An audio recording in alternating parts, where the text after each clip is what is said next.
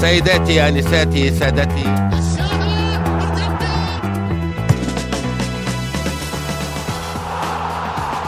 السلام عليكم ورحمة الله وبركاته. أسعد الله أيامكم وأوقاتكم بالخير واليمن والبركات وحياكم الله في حلقة جديدة من بودكاست مرتدة اللي نحاول فيه أن نقلب صفحات الأندية والأسابيع الرياضية في الدوري السعودي أو فيما يخص المنتخب. حلقتنا اليوم شويتين بتكون مختلفة بحكم إحنا بناخذ حالة نادي كنادي واحد ونحاول نفهم وش اللي صار معه. في هذا الموسم موسم الدوري السعودي 21 22 ألا وهو نادي النصر اللي ابتعد عن بطولة الدوري في وقت مبكر من الموسم وخسر بطولة الكاس وخرج من بطولة دوري أبطال آسيا في بداية هذا الموسم. وهو تقريبا أمر ما كان متوقع أن يبتعد فيه النصر بناء على العتاد البشري وكمية خلينا نقول العناصر المحلية والأجنبية اللي ملكها النصر في بداية هذا الموسم. فكيف كان موسم النصر هذا ما يشبه هذه التوقعات ولا يشبه تأملات جمهوره ولا يشبه تمنيات جمهوره؟ ومر الموسم بكل هذه الصعوبات لنادي النصر. ولكن قبل أن نبدأ خلونا نذكر بنقطة في خانة الوصف أو عفوا في خانة التقييم لبودكاست مرتدة سواء على أبل بودكاست ولا أي منصات البودكاست. تأكد أنه أي تقييم تضعه لنا هو يهمنا جدا وأنتم في ذلك مكرمين ما شاء الله لا قوة إلا بالله. وإن كنت شخص حريص إنك تسمع هذا البودكاست في بداية كل أسبوع عن الدوري السعودي فلا تحرمنا من اشتراكك. علامة الصح فوق بس اضغط عليها. وفي خانة التعليقات اكتب ما يحلو لك أو ما تشعر أن قلبك يميل له. وبنكون سعيدين جدا. إحنا نقرأ كل ما تكتب. فحياكم الله وحياك الله يا أبو علي في هذه الحلقة. ما تحس أنها آه، حلقة يمكن أول مرة نمشي بسياقها كذا أنه نمسك حالة نادي واحد في بحكم فترة التوقف اللي جاء صحيح. فيها الدوري. ف طبت مساء على قولتك. أهلا وسهلا. اولا حياك الله أبو سعود. الله يبقيك. دائما هي فرصة جميلة إن ألتقي بك في كل في كل مرة. الله يسعدك. وأنا أؤكد على نقطة الاشتراك في البودكاست لأنه تقريبا ما في موعد ثابت الحلقات. إحنا مرهونين غالبا بمواعيد المباريات فاحيانا يعني تنزل اثنين تنزل ثلاثاء الأغلب إنها تكون يوم الأحد. لكن في حال إنك اشتركت في في في البرنامج نفسه فورا راح يجيك تنبيه مع نزول كل حلقة جديدة.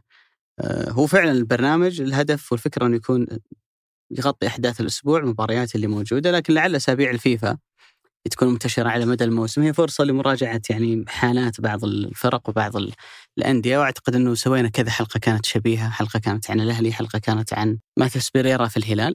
وأعتقد أنه الوضع اللي موجود فيه النصر أيضا يستحق أن تفرد له مساحة وتتحدث سواء اللي قاعد يصير في الموسم الحالي أو وضع الفريق خلال السنوات الماضية وأعتقد إنه مادة دسمة وموضوع يستحق البحث والتقصي. طيب خلينا نبدأ أبو علي من جدول الدوري، نادي النصر آه اليوم آه خلينا نقول في المركز الثالث يبتعد عن متصدرين الدوري الهلال والاتحاد بستة نقاط تقريبا 55 نقطة في ال 61 نقطة في صدارة الترتيب، هذا الكلام صحيح يعني على الورق. ولكن أعتقد منطقيا أو بناء على المعطيات الرياضية وبناء على معطيات الكرة من ثلاثة شهور إحنا مستبعدين النصر صحيح. من يحقق بطولة الدوري تحديدا لما خسر النصر من الاتحاد في الثلاثة في. ملعب استاد الملك عبد الله. آه كيف شفت حالة النصر فنيا هذا الموسم؟ خلينا نبدأ من بدايته. وأعتقد إن النصر الموسم الثاني على التوالي يخرج أبكر مما ينبغي من سباق الدوري. مم. يعني إذا قلنا الدوري هذا إنه سباق من 400 متر 1000 متر ماراثون اللي يكون. النصر يوقف قبل ما ينتهي السباق. رقميا ترجع تقول مثلا إنه إلى الجولة الماضية والنصر عنده رقميا فرصة إنه يكسب الدوري لكن منطقيا وواقعيا النصر خرج من الموضوع من زي ما قلت أنت من فترة. والموسم الماضي كان الوضع أسوأ بما إنه أنهى الموسم في المركز السادس. فهي حالة محيرة جدا لفريق. يعني أنا يمكن آه، أستذكر بيت شعر جميل جدا للمتنبي يقول وما رأيت في عيوب الناس عيبا. كنقص القادرين على التمام المشكلة عند النصر إن جمهوره قبل أي أحد ثاني مدرك إنه هذا الفريق قادر على انه ينافس وقادر. أنت الآن لو بنتكلم من الآن نقول لك مين ترشح السنة الجاية ينافس على الدوري؟ قطعا بتحط النصر واحد من ضمن الأندية. ليش؟ لأنه عنده إمكانيات عنده عناصر عنده قدرة مالية عنده جمهور كبير عنده إعلام كافة الوسائل اللي ممكن تساعد أي نادي على أنه ينافس. فغير مقبول إنه فريق الموسم الثاني على التوالي يخرج من سباق الدوري في هذا الوقت المبكر جدا وممكن يساعد النصر الموسم الماضي والموسم الحالي إنه لما يخرج من السباق وتخف عليه الضغوط يتحسن أداءه فيتقدم في جدول الترتيب. يعني النصر الموسم الماضي تقدم إلى أن وصل السادس لكن حال النصر في الموسم ككل ترى كان أسوأ بكثير من ان فريق ينهي الموسم في المركز السادس. والموسم الحالي حال الفريق أسوأ بكثير من إنك توصفه بنهاية الموسم تقول كان ثالث الدوري. لكن لما يخرج من السباق تخف الضغوطات عليه يرجع يتحسن الاداء زي اللي قاعد يصير الحين زي اللي صار مع مانو في نهاية الموسم الماضي فيرتفع الفريق شوي في جدول الترتيب لكن فعليا فريق عنده مشكلة من سنتين ممكن عاد في أثناء الحلقة بنفصل ونتكلم عن أشياء كثيرة فيها لكن في المجمل أعتقد إنه أزمة النصر أو مشكلة النصر انه فريق قادر لكنه ما هو قاعد يحقق إنجازات. أنا أتفق معك في هذا تماما أبو علي. فعلا تشعر إن النصر عنده يعني أنا على حد متابعتي الدقيقة لآخر عشر سنوات في نادي النصر ما عمري شفت النصر يملك عناصر أفضل من العناصر اللي يملكها اليوم على المستوى المحليين. أنا أتكلم هنا بالتحديد. على المستوى الجانبي ممكن موسم 18 19 كان النصر أفضل. يعني على مستوى استفادته من اللعيبة الأجانب. ولكن في النقطة المحيرة إنه حتى في وصول مانو مينيسيس في رمضان قبل الماضي لما مسك البطولة مجمع مدير أبطال آسيا في ذاك الوقت كانت عيوب النصر هي عيوب النصر اليوم. يعني تشعر أن النصر ما كان يتعامل مع عيوبه بجدية. هذا اللي كان يتضح لك أنه في عيب واضح جدا في حراسة المرمى. وأنت نادي لك ثلاث سنوات متتاليه كنت أول الدوري ومرتين آه ثاني الدوري ببرادلي جونز. وبرادلي جونز كان حارس إلى حد كبير على الأقل في موسمه الأول والثاني جيد جدا. وين تقدم به العمر على المستوى التأسيسي وقوفه في المرمى كيفية التعامل مع الانفراديات. كان يعطيك فعلا انطباع أن هذا الحارس جالس يقدم الشيء اللي يليق بأنك تكون بطل دوري. فغاب هنا الكابتن وليد عبد الله عن حراسة مرمى نادي النصر بالضبط ثلاث سنوات. يعني لو تجي تؤرخ لها آخر موسم لعب فيه وليد عبد الله بشكل أساسي في نادي النصر الموسم اللي انتهت فيه خلينا نقول آه، المطاف في نادي النصر إنه يكون حتى ما هو مرشح لبطولة الدوري كان يتنافس عليها الهلال والأهلي وحسمت في آخر جولة لما فاز الهلال على الفتح بالأربعة. فالنصر في ذاك الوقت كان مبتعد وحتى مركز وليد عبد الله في ذاك الموسم مع إنه جاء في نصف الموسم ما كان الحارس ثابت كنت تشوف أحيانا شيعان تشوف وليد في عمليه تغير. فبناء على إيش؟ اختار مانو مونيسس اذا افترضنا مانو مونيسس هو اللي يبني هذا الفريق انه وليد عبد الله هو الحارس اللي كان المفروض إنه يبدأ بهذا الموسم ويستغني عن برادلي جونز ولا يعوض هذا بأي أحد في وقت عندك سبعة أجانب. أنا أعتقد هذا واحد من أكثر الأسئلة اللي كذا تودك توقف تقول يعني وش الدافع اللي نحط هذا الموضوع؟ هذا كوم إحنا نتكلم الحين عن عيوب النصر هذا في كفة وكيفية آه، رسم تشكيل هذا النصر هذا النصر في بداية الموسم في كفة ثانية. كونه دخل نادي يهدف إلى دوري أبطال آسيا ولكن نقطة إنك تلعب بالأربعة ثلاثة واحد اثنين ما كانت ابدا تناسب هذا الزمان ولا تناسب هذه الإمكانيات ولا تناسب كيفية لعبك إنك على حد متابعتي للمباريات الودية اللي لعبها النصر في الصيف الماضي في المجر. كانت الكرة الطويلة هي اللي تلعب دائما لو بكر حمد الله تنزل تاليسكا وبعد ذلك تبدأ الهجمة من هناك. كنت تشوف مشاري بوف أحيانا يضم في محور الملعب. فذاك التشكيل ما كان ما كان تقدر تتوقع إنه هذا التشكيل بيستمر مع نادي النصر. كان إنه أبو بكر 31 سنة أعتقد أو 30 سنة الحمد لله في نفس العمر. تاليسكا طول عمره لاعب هداف طول عمره لاعب صانع فكيف بيتعامل مع وقوف راسين حربة عنده يدخلون السناتر بشكل أكثر ويحاول إنه يأخذ هدف من خارج المنطقة. فهذه الاشياء كانت يعني أرجع أصيغها بالصياغة الأولى.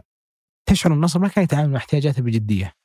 أنت عندك عيوب واضحة جدا في الظهير في حراسة المرمى في التشكيل في صياغة التشكيل ومع ذلك كان الفريق يتجاوزها. يعني ما كنت أشوف تحركات في هذه النقطة بالتحديد. هو هو العجيب والملفت إنه أفضل ما ما فعل الفريق في دوري أبطال آسيا إنه وصل لنصف النهائي مرتين سنتين ورا بعض وفي المرتين ويا للعجب. فريق يخرج بغلطة من ظهير أيسر هو في الأساس مش ظهير أيسر. يعني عوض خميس أمام آه، بيرسبوليس ومن ثم علي لجامي أمام الهلال. ببساطة لأن الفريق ما عنده ظهير ايسر أو لو عنده ظهير ايسر زي عبد الرحمن العبيد زي محمد قاسم أي كان الأسماء اللي موجودة أنا ما أثق فيك في مباراة من هذا الحجم. فبالتالي أنت بتمشي بتمشي صح إلى ما تجيك مباراة بين قوسين من هذا الحجم وبتخسرها لأنه عندك نقطة ضعف واضحة تستطيع كل الأندية إنها تلعب عليها. آه تلعب عليها وتركز عليها. لكن خلينا نرجع لنقطة إنه لما قلت نقص القادرين على التمام عشان نأخذ دليل ملموس عليها. لو بتروح اليوم Transfermarkt موقع الشهير في انتقالات لاعبين وتأخذ الدوري السعودي كذا حقبة زمنية تبدأ من 2018 2019 ليش هالحقبة الزمنية تحديدا؟ لأنه زاد فيها عدد اللاعبين الأجانب ونوعيتهم اختلفت وعهد جديد. أنا أعتبره عهد جديد في كرة القدم السعودية. من ذاك الموسم إلى اليوم أعلى نادي صرف فلوس أرقام تقريبية طبعا يعني إن هي تلقاها باليورو أو بالدولار نحاول نحولها للريال السعودي عشان تكون الصورة يمكن أوضح للمستمعين. النصر الأول ب 372 مليون ريال أنفقها على التعاقدات فقط في هذه الفترة. بعد الاتحاد 331 مليون جزء كبير منها كان لمحاولة تدارك الأمور لما كان الفريق مهدد بالهبوط. يجي بعدها الهلال 315 مليون ثم الأهلي ثم آه الشباب. فالفريق على الجانب المادي عنده قدرة كبيرة جدا على الصرف. وخليني أروح من نقطة إنه الفريق إذا أنت تاخذها حتى على مستوى الإنفاق النصر أنا أشوفه في السنوات الأخيرة هو قوي في كل شيء. أنا ما أقول داخل الملعب قاسية شوي لكن ما هو بنفس القوة داخل الملعب. يعني الفئات السنية في نادي النصر كم لاعب مميز طلعوه في السنوات الأخيرة؟ كم لاعب وصل منتخبات شباب أولمبي في السنوات الأخيرة؟ كسب ما أبغى أقول معركة بس إنه صراع قوي كان بينه وبين الهلال من اللي ياخذ ملعب جامعة الملك سعود. فاز فيه النصر. فريق اعلاميا قوي. الفريق حتى على مستوى القضايا. الآن مثلا زي قضية كانو اللي لسه ما صدر فيها قرار مركز تحكيم لكن على الأقل قرارها الأولي في كثير من القضايا تشعر ان النصر هو قوي في كل شيء. يعرف ياخذ الصفقات اللي يبغى يتنافس مع الهلال مثلا على أكثر من لاعب محلي وياخذه. تلسكا كان بينه وبين الهلال وخذاه. سلمو وابو بكر أكثر من اسم كان بينه وبين الاتحاد وخذاه فريق قوي برا الملعب. حكم وجود. الملاءه المالية اللي موجودة عنده. والملاءه المالية ما هي بكل شيء. عندك مفاوضين جيدين عندك شخصيات تستطيع أن تخدمك في أكثر من ملف.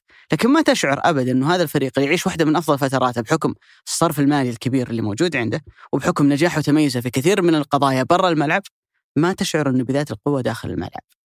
وهنا أنت تحاول أنك تفكك هالموضوع وتبحث عن أسباب. إذا بعطي عنوان لمشكلة النصر أنه لم يبنى كفريق. يعني النصر مر بمرحلة انتقالية. ما تقدر اليوم تقارن النصر بالهلال. ليش؟ الهلال في نهائي دوري أبطال آسيا 2014 اللي خسر أمام سيدني. سلمان الفرج كان موجود ياسر الشهراني كان موجود سالم الدوسري كان موجود. أه لاحقا حتى نهائي 2017 اللي كان ما قبل العهد هذا اللي تكلمنا عنه 2018 2019 سالم الدوسري موجود محمد البريك محمد جحفلي فالهلال هو فريق قديم فريق مكون من عدة سنوات. إذا بتروح للنصر خلينا نرجع الموسم 17 18 الموسم اللي آه، كان آخر موسم ما قبل الثورة هذه اللي صارت عندنا في الدوري السعودي وبالله عليك ناظر تشكيلة النصر في ذلك الموسم. حراسة المرمى يعني في معظم الموسم اللي لعبوا أكثر عدد من الدقائق وليد عبد الله. خط الدفاع كان يتكون من عمر هوساوي وبرونو. على اليمين خالد الغامدي. على اليسار يلعب إما العبيد أو عبد الله الأسطى. تكلم على محور الارتكاز يلعب من المحليين عوض خميس أو الجبرين في بعض الفترات غالب وفرجاني ساسي فترة من الفترات كان موجود. حسام غالي أعتقد فترة من الفترات كان موجود. تروح لخط الوسط كان فوزير اليوم يلعب في الرائد. يحيى الشهري اليوم أيضا يلعب في الرائد. ولاعب أعتقد برازيلي اسمه ليوناردو. في الهجوم واحد ما أتذكر اسمه كاباننجا ومحمد السهلاوي. فريق بمعايير اليوم ومقاييس اليوم ما يجيب لك مركز ثامن في الدوري.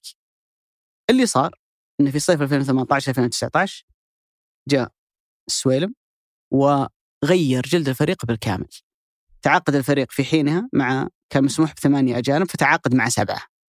جاب مايكون في البداية جاب راموس اللي هو من البيرو. بعدين ما نجح جاب مكانه مايكل. جاب بيتروس جاب جونز مرابط جوليانو موسى حمد الله كلاعبين أجانب. وأضاف لهم ثلاث إضافات محلية مهمة جدا. سلطان الغنام محمد المنصور من الفيصلي جو في الصيف وعبد الله الخيبري اللي جاء في الشتوية. يعني أنت تتكلم عن فريق كامل فريقك الأساسي بالكامل أنت شكلته في صيف واحد. وكنت موفق جدا في الاختيارات اللي أنت موجود فيها. يعني بنتكلم لاحقا عن تداخل المراكز مثلا. ليش أنت تحتاج بيتي مارتينيز وتاليسكا في نفس الوقت؟ ليش أجيب جوناثان وأنا عندي أبو بكر؟ في ذيك الفترة ما كان فيها تداخل، يعني مرابط يلعب بوضوح جناح أيمن، أحمد موسى يلعب جناح ايسر، جوليانو لاعب عشرة زي ما يقولون المصريين زي ما الكتاب بيقول، مهاجم من أروع المهاجمين اللي مروا في تاريخ رياضتنا السعودية حمد الله، محور رائع جدا وفارق مثل بيتروس، حارس مرمى كان مهم بالنسبة لك على الأقل ممكن في السنة الأولى زي برادلي جونز، قلب دفاع مايكون اللي أنا أعتبره ممكن أفضل قلب دفاع لعب في النصر في آخر عشر سنوات، بالإضافة للإضافات المحلية اللي أنت سويتها، فأنت كنت موفق جدا في عملية إنك سويت الشيء الصعب إنك كونت فريق. اللي صار بعدين المشكلة اللي صارت في النصر إنه لما بدأ هذا الفريق يحتاج إلى ترميم أو تعديل. لاعب ينتهي عقده لاعب يروح لاعب يتراجع مستواه يحتاج يجيب لاعب ثاني يجي مدرب بتطلبات ثانية. حدثت المشكلة إنه عملية التغيير اللي صارت في النصر صارت مضرة. يعني لما يروح من عندك لاعب زي جوليانو أنا أشوف إنه إلى اليوم النصر ما جاب لاعب بتاثير جوليانو. بيتي مارتينيز قيمة كبيرة لكن التأثير وحط تحتها 20 خط التوازن اللي كان يعطيك إياه جوليانو في وسط النصر ما عاد موجود اليوم. النصر في ذيك الفترة لما كان خط دفاع يلعب فيه مايكون وبرونو الاثنين مع بعض مختلف تماما عن خط دفاع النصر اليوم اللي يلعب فيه عبد الله العمري وايا كان قلب الدفاع الثاني اللي موجود معه، فرق كبير جدا ما بين جونز وما بين آه وليد عبد الله. ذيك الفترة ما تشعر النصر فريق عنده نقطة ضعف واضحة تستطيع إنك تهاجمه من خلالها. ممكن كان نوعا ما الظهير الأيسر يعني الظهير الأيسر في ذيك الفترة يمكن حمد المنصور ما قدم الأداء اللي كان اللي كان منتظر منه زي سلطان غنام على سبيل المثال، لكن بشكل عام كان فريق جيد وأعتقد إنه تلك النسخة من النصر كانت مشكلتها في دوري أبطال آسيا إن الفريق ما يقدر يلعب سبع أجانب. فكان لما يغيبون اللاعبين الأجانب اللي يلعبون أساسيين بشكل مستمر يبان بشكل واضح إن الفريق مستواه يتراجع لما يلعب بأربع لاعبين فقط خاصة انه واحد منهم حارس مرمى اللي هو جونز وبالتالي الفريق اللي داخل الملعب اللي يستحوذ ويسيطر ويفرض خطورة ويهاجم ويدافع فعليا ما في إلا ثلاثة لاعبين أجانب. فأعتقد إنه لما حكيت عن موضوع التوازن إنه في البداية نجح النصر في الحاجة الصعبة جدا إنه يكون فريق جديد ومن أول سنة يفوز بالدوري ذاك الموسم 18 19 لكن بعد ذلك لما صار مطلوب منك إنه أنت تتدخل لتعديل وإصلاح بعض الأشياء في النصر ما كانت التعديلات موفقة ولا كانت التوجهات موفقة أه وهنا أنت لابد في نقطة لابد أنك ما تقفز عليها لابد أنك تشير إليها إنه بنهايه ذاك الموسم تغيرت الاداره في النصر يعني وحتى لو كان الموضوع مش موضوع صفوان السويكت ولا موضوع ولا موضوع مسلي من يدير النصر فعليا؟ هو اختلف. من يدير النصر؟ من خلينا نقول له صوت مسموع وكلمة مسموعة في النصر هو اختلف. صح في إنفاق مالي كبير لكن بأمانة كثير من الخيارات أو التعديلات اللي صارت ما كانت موفقة يعني على سبيل المثال اليوم النصر في هذا الموسم في الصيف الماضي أه سوى خمس صفقات جديدة على مستوى اللاعبين الأجانب أبو بكر نوعا ما هو بديل حمد الله هل هو في مستوى حمد الله؟ قطعا لا خلي تلسكا على جنب انسلموا بيتروس انسلمو مش أحسن من بيتروس في أي حاجة على الأقل أنا بالنسبة لي. جوناثان مع مرابط تكلم كلاعب طرف أو لاعب جناح. تكلم عن موري قياسا ما يكون أو برونو ايا كان الأسماء اللي موجودة. معناته أنت لما صار مطلوب منك إنك تعدل وتضيف الفريق ما استطعت. والملف اللي ممكن أكبر منه اللي أنت ما استطعته موضوع المدرب. من بعد فيتوريا ما في واحد يملى العين جلس على آه، دكة آه، بدلاء النصر. فأعتقد إنه هالموضوع له تأثير كبير جدا. إذا تبغى تأخذها باحصائيه ملموسة كذا عشان أمسكك يا عزيزي المستمع حاجة في يدك يعني بدل ما يكون الكلام كذا آه عايم تقدر تقيس أهمية وتأثير اللاعبين الأجانب هم كانوا لهم دور مهم جدا في فوز النصر بدوري 18 19 وتألقه في ذيك السنوات. تقدر تقيس الموضوع من خلال إحصائية جميلة رائعة. تقدر تلاقيها في Transfermarkt عن أكثر الفرق استفادة من الأجانب ويتم قياس الموضوع ب آه يعني بطريقتين. الطريقة الأولى إنك تشوف من هم اللاعبين اللي يلعبون نسبة دقائق من مجمل دقائق الدوري، أنت اليوم مثلا ناصر كل مباراة عندك 90 دقيقة مضروبة في عدد العناصر اللي أنت بتشاركهم، كم يلعب الأجانب من مجمل هذه الدقائق؟ في موسم 18 19 وأرجو من عزيزي المستمع يركز معي في الرقم عشان الصدمه بتجيك الحين. النصر كان الأول على مستوى الدوري من حيث الاستفادة من اللاعبين الأجانب 57% من دقائق اللعب للفريق مسكها لاعبين أجانب. الموسم الثاني 19 20 اللي النصر نافس فيه على الدوري إلى إلى الأمتار الأخيرة. النصر نزل شوي إلى الرابع كان قدامه ضمك وفيصلي وأبها لكن نسبته تراجعت بشكل بسيط من 57 إلى 55% الصدمة وين صارت؟ الموسم اللي بعده اللي هو الموسم الماضي اللي النصر أنهى فيه سادس وكان يعاني في الدور الأول تحديدا. النصر نزل من الأول بعدين صار الرابع. الموسم الماضي النصر صار قبل الأخير. 15 تراجعت النسبة من 55 إلى 37% معناته إنه لاعبيك الأجانب ما عاد يلعبون. جزء من الموضوع إصابة آه، بيتي مارتينيز أكيد، لكن جزء أهم من الموضوع إنه لاعبيك الأجانب ما هم مؤثرين. تعاقدات مثلا زي لما جبت كيم في الموسم الماضي ما ما كان ما كان تعاقد آه، يعني موفق إلى حد كبير آه، معك. الموسم الحالي بعد عملية التغيير اللي سواها النصر قلنا الموسم الماضي كان قبل الأخير 15 الموسم هذا وأنت جبت خمسة أجانب جدد النصر نزل إلى المركز الأخير هو أقل فريق في الدوري لاعبيه الأجانب لعبوا نسبة دقائق من بين كل الأندية الموجودة في الدوري وأنت قبل ثلاث سنوات في موسم 18 19 كنت الأول. هذا مؤشر واضح إن جودة لاعبك الأجنبي متراجعة بشكل كبير جدا وهنا قلت لك نقطة إنه عملية التغيير أو استبدال العناصر اللي تكون آه، موجودة عندك. في إحصائية ثانية تقدر تقيس عليها اللي هو مركز الفريق في الدوري من خلال إنك تقدر تحتسب يعني عدد أهداف اللاعبين المحليين واللاعبين الأجانب وتقدر من خلال إنك تشوف الفريق هذا يعني كيف كيف مدى تأثير الأجانب عليه على مستوى التسجيل وحسم المباريات. في موسم 18 19 النصر لو بتاخذ الدوري بأهداف اللعيبة الأجانب بس ياخذ الأول. نفس المركز اللي أنهى فيه. في الموسم الثاني ياخذ الثاني.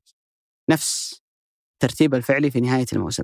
الصدمة إن الموسم الماضي النصر انهى الدوري في المركز السادس، لكن لو بتحسب الدوري بأهداف اللعيبة الأجانب فقط للنصر وبقية الأندية، النصر المفروض ينهي الموسم في المركز 11. هذا أيضا مؤشر ثاني يعطيك بوضوح إن الفريق تراجع. آخر مؤشر أقدر أعطيك إياه النصر من فريق في موسمين حمد الله كان فتاك هجوميا 18 19 19 20 في الموسمين ياخذ هداف الدوري وعنده إسهام ما أبغى يعني أعطي رقم ماني متأكد منه لكن كان يصل في كثير من الأحيان إلى 50 أو 60% من مجمل أهداف الفريق في الدوري أنت اليوم استبدلته بلاعب زي أبو بكر في ال season كامل في 26 جولة من الدوري ما كمل 90 دقيقة إلا تسع مباريات فقط سجل لك في الدوري كاملا ثمانية أهداف. هذا نموذج على كيف تستبدل لاعب مكان لاعب. الوحيد اللي أعتقد إن النصر على مستوى الكواليتي أو الجودة حافظ على نفس المستوى أو طلع شوي فوق كان لما جاب تلسكا تلسكا هذا لاعب من المفروض يلعب في النصر هذاك اللي كان قبل ثلاث أو أربع مواسم ف يعني كبداية في الموضوع أنا أعتقد إنه بالنسبة لي واحد من أهم الأشياء اللي أقدر أقيس عليها على مشكلة النصر في السنوات الماضية إنه كون فريق جديد تماما كليا في موسم واحد ثم لما تطلب منه الأمر إنه يدعم أو يعدل أو يحسن كان يصرف كان ينفق لكن ما كان يوجد الاختيار.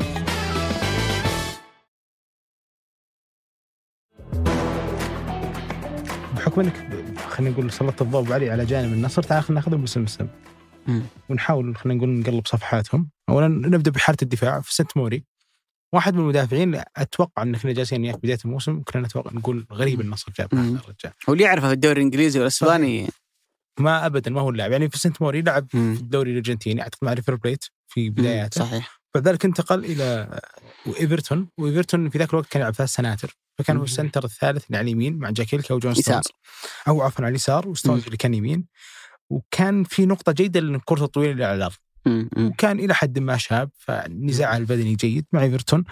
من جاء ما اللي هو مدرب بلجيكا الآن أعتقد مارتينيز مارتينيز إيه. اللي ما حول التشكيلة إلى السنترين. خلاص موري هنا بدأ يفقد مكانه. ولا كان صراحة ملفت ابدا. على باستثناء النزاعات البدنية اللي كان إلى حد ما في ذاك العمر هو جيد فيها اليوم ابدا ما هو جيد فيها.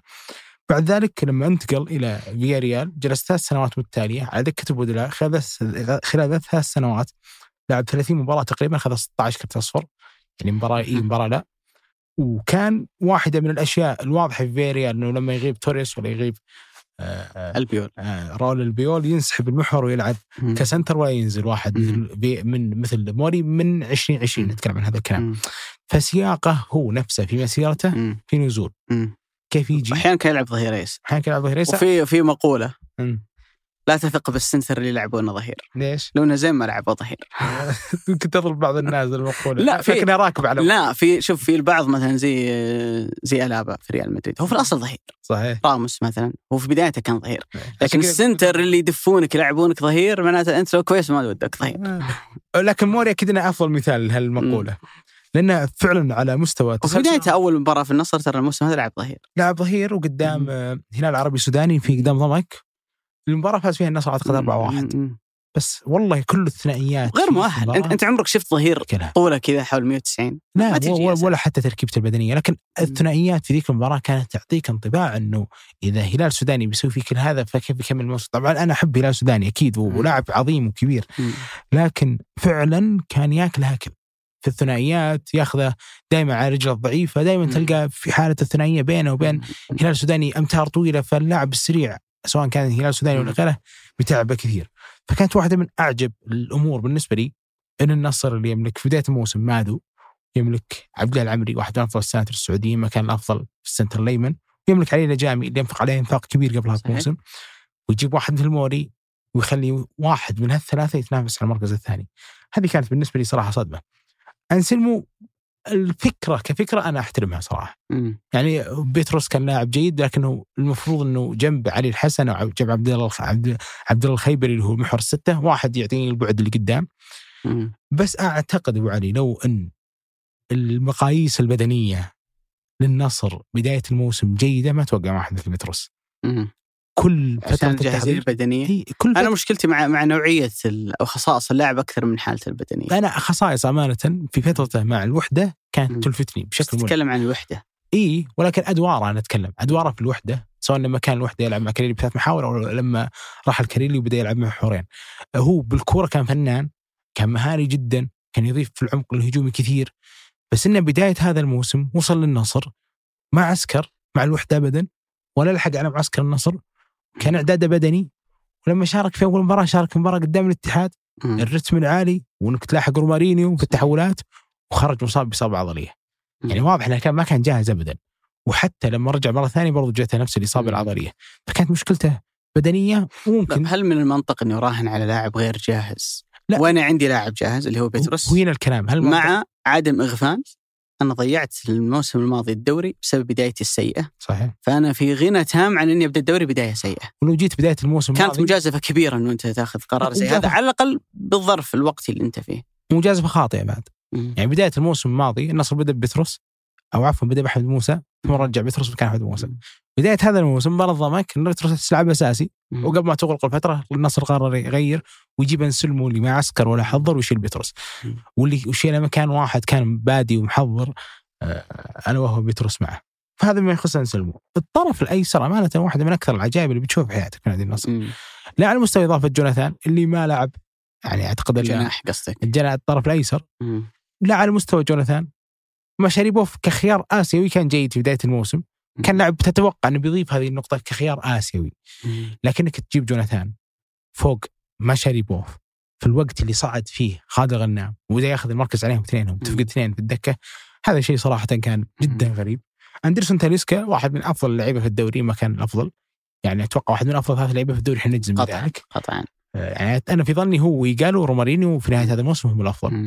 لكن برجع للنقطة اللي هي أجانب النصر. فسنة أبو بكر في ثلاث سنوات ماضية مضت. قبل النصر. باخذها ببدأ من الأقدم إلى الأحدث. الموسم اللي هو كان أعتقد 19 18 أو 18 17 كان جاه رباط صليبي في الجولة السادسة في سبتمبر أعتقد. سبتمبر. في مع بورتو. في الجولة السادسة. وأكمل الموسم إنه ما يكمل، الموسم اللي بعده طبيعي. ما كمل بعدها على بعضها يعني كلها على بعضها 300 دقيقة في الموسم. اللي يليه.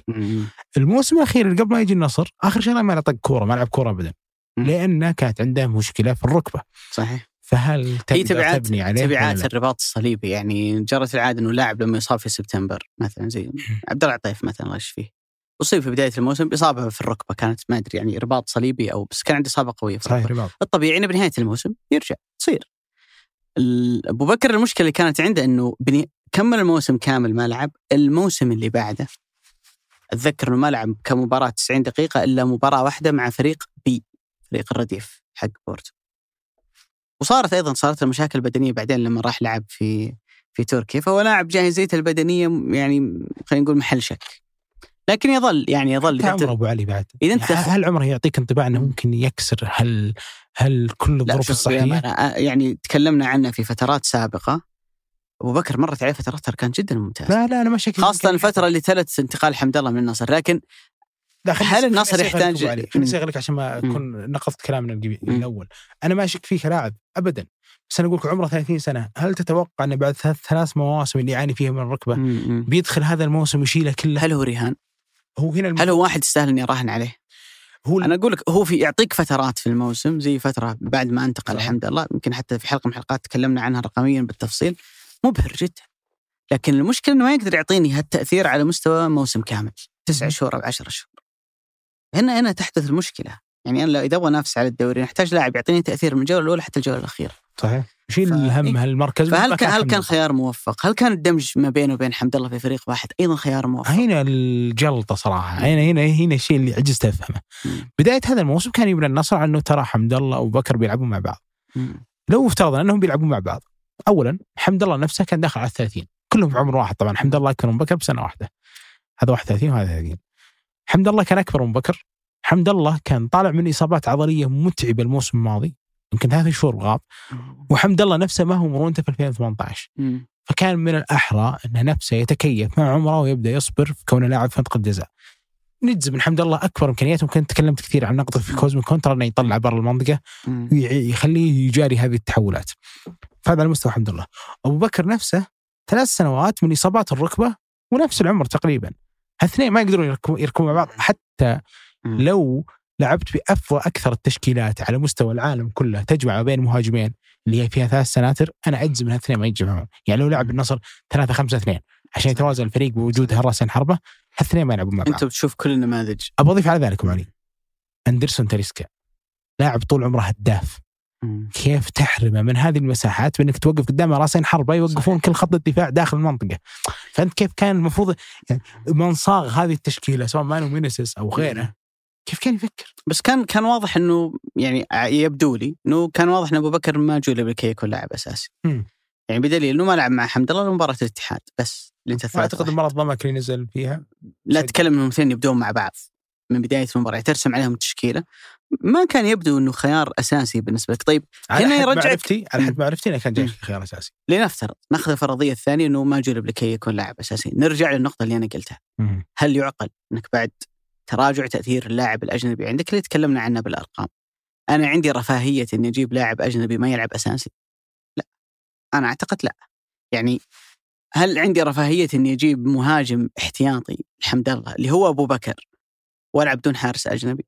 وألعب بدون ظهير أيسر أجنبي. قطعا لا. فهذه هذه يخليك تتساءل إنه مين أصلا اللي قاعد يختار؟ والموضوع ترى ما يخص النصر لوحده يخص كل الأندية عندنا. يعني لو بتدرس حالة أي فريق ترجع في كل مرة تخرج باستنتاج يا جماعة الخير من اللي يختار. على أي أساس يتم اختيار اللاعبين الأجانب كأسماء وكمراكز أو أو خصائص يعني آه، يرتبط فيها ال- الفريق.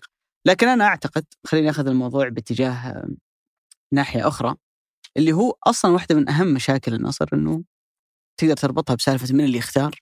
موضوع المدرب.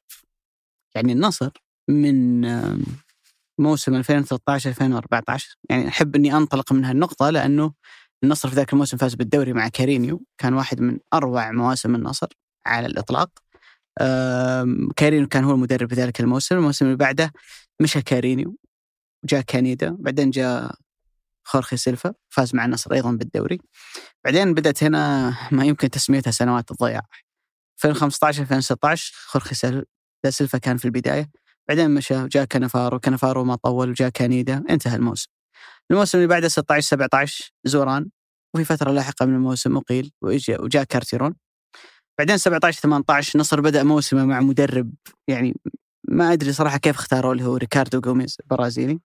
بعدين جاء واحد اسمه كوينتيروس ثم واحد اسمه يوريتشيتش كثير من ممكن من المستمعين اللي ما يتذكرون جيدا بيقول لك آه، من هذول أساسا اللي دربوا النصر. 18 19 بدأ النصر مع كارينيو أعادوا كارينيو ما نجح مشى جاء هيلدر. بعدين جاء فيتوريا. فيتوريا كان استثناء في النصر لأنه فاز بالدوري في ذلك الموسم وكمل موسم 19 20 كاملا دون أن يقال وبدأ مع النصر موسم 20 آه، 21 نتكلم عن مدرب كان له تواجد ولو جزئي في ثلاث مواسم وهو أمر غير معهود في النصر. لما النتائج ساءت مع فيتوريا الموسم الماضي مشى وجاء هورفات بعدين جاء مانو مينيزيس. وبدأ مانو مينيزيس الموسم هذا كان واحد من أكبر الأخطاء اللي ارتكبتها إدارة النصر. بعدين جاء بيدرو ايمانويل بعدين جاء روس ليش أنا سردت لك السرد الطويل هذا؟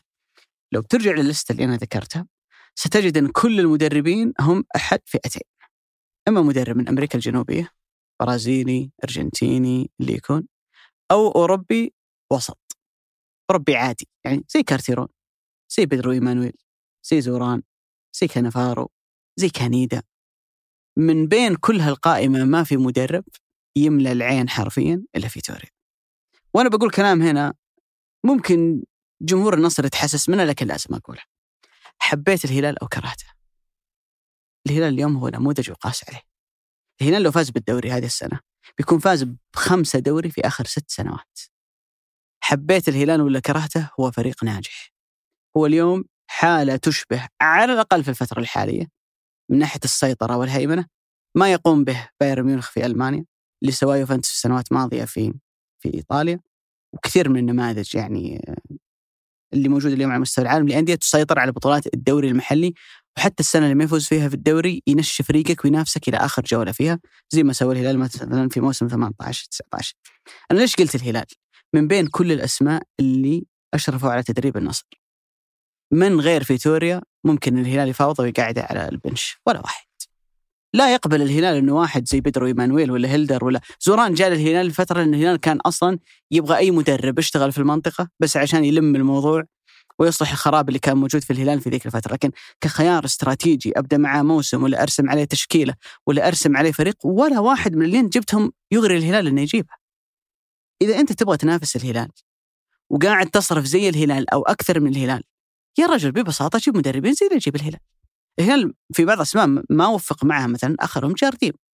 لكن يجيب لك واحد زي رامون دياز اسم كبير وإن كان من أمريكا الجنوبية.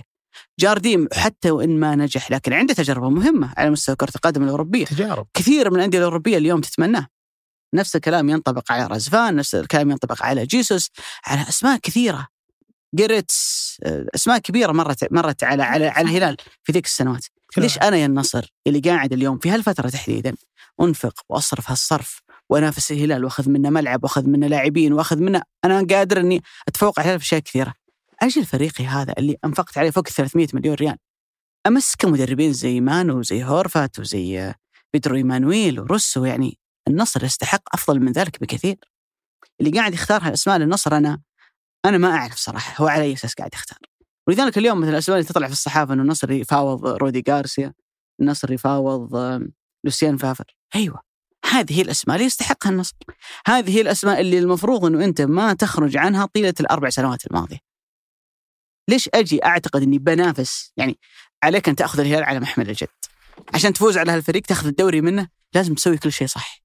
هل عبارة أسوي كل شيء صح أكون فريق في تاليسكا وأبو بكر ومختلف الأسماء الموجودة، أتكلم كعناصر مش كفريق داخل الملعب يلعب ويأدي، لكن كأسماء ك squad.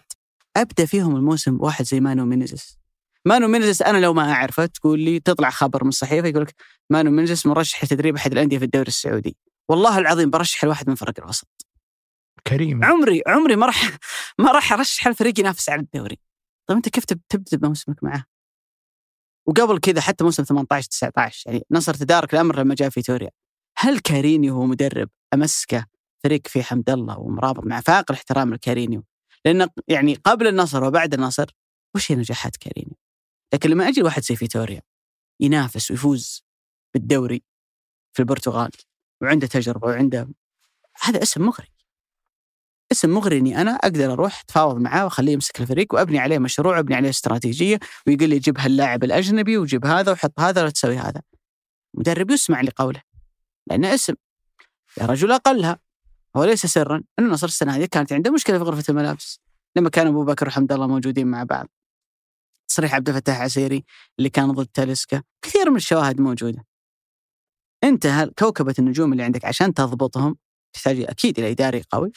وإلى مجلس إدارة أيضا قوي لكن أيضا تحتاج إلى مدرب قوي شخصيه هو من يفرض النظام على الجميع. هل تتوقع من واحد زي مانو مينيزس انه يفرض نظام في النصر؟ قطعا لا. يعني ما في شك ما راح تردد في الجواب. يعني هل واحد زي روسو هو اللي بيخلق لك هذا الانضباط؟ ما أعتقد يعني. ف واحدة من أكبر أكبر مشاكل النصر اللي صارت في السنوات الماضية أن الفريق لم يكن يوفق في مسألة أنه يجيب مدرب يليق بكوكبة النجوم اللي عنده. البعض ممكن يقول لك يا أخي هذا الاتحاد ينافس مع كوزمين كونتر. وهنا بنجي إلى نقطة مهمة جدا جدا جدا. هل أنت اليوم يا النصر بالإمكانيات اللي موجودة عندك والعناصر والضخ المالي وكل الأشياء اللي عندك تبغى تصير فريق اللي ينجح سنة ويجيب بطولة وبعدين خلاص ينفضل المجلس زي ما يقولون؟ أصلا هذه عادة نصراوية سيئة. يعني أرجو جمهور النصر ما يزعلون مني يعني لأنه النصر آخر خمس بطولات دوري فاز فيها. اللي أتذكرها وأنا صغير 1414 أتذكر تواريخ الهجرية جيدا 1415 النهائي فاز فيه أيام مربع ذهبي على الرياض. سنة عظيمة كانت الفهد الهريفي. ونهاية 15 الشهير اللي كان على الهلال في جدة. بعدين توارى عن الأنظار لسنوات طويلة. ورجع فاز بالدوري مرتين ورا بعض. 13 14 14 15 ثم توارى عن الأنظار وفاز بالدوري 2019 بين كل بطولة دوري أو بطولتين يعود النصر يختفي.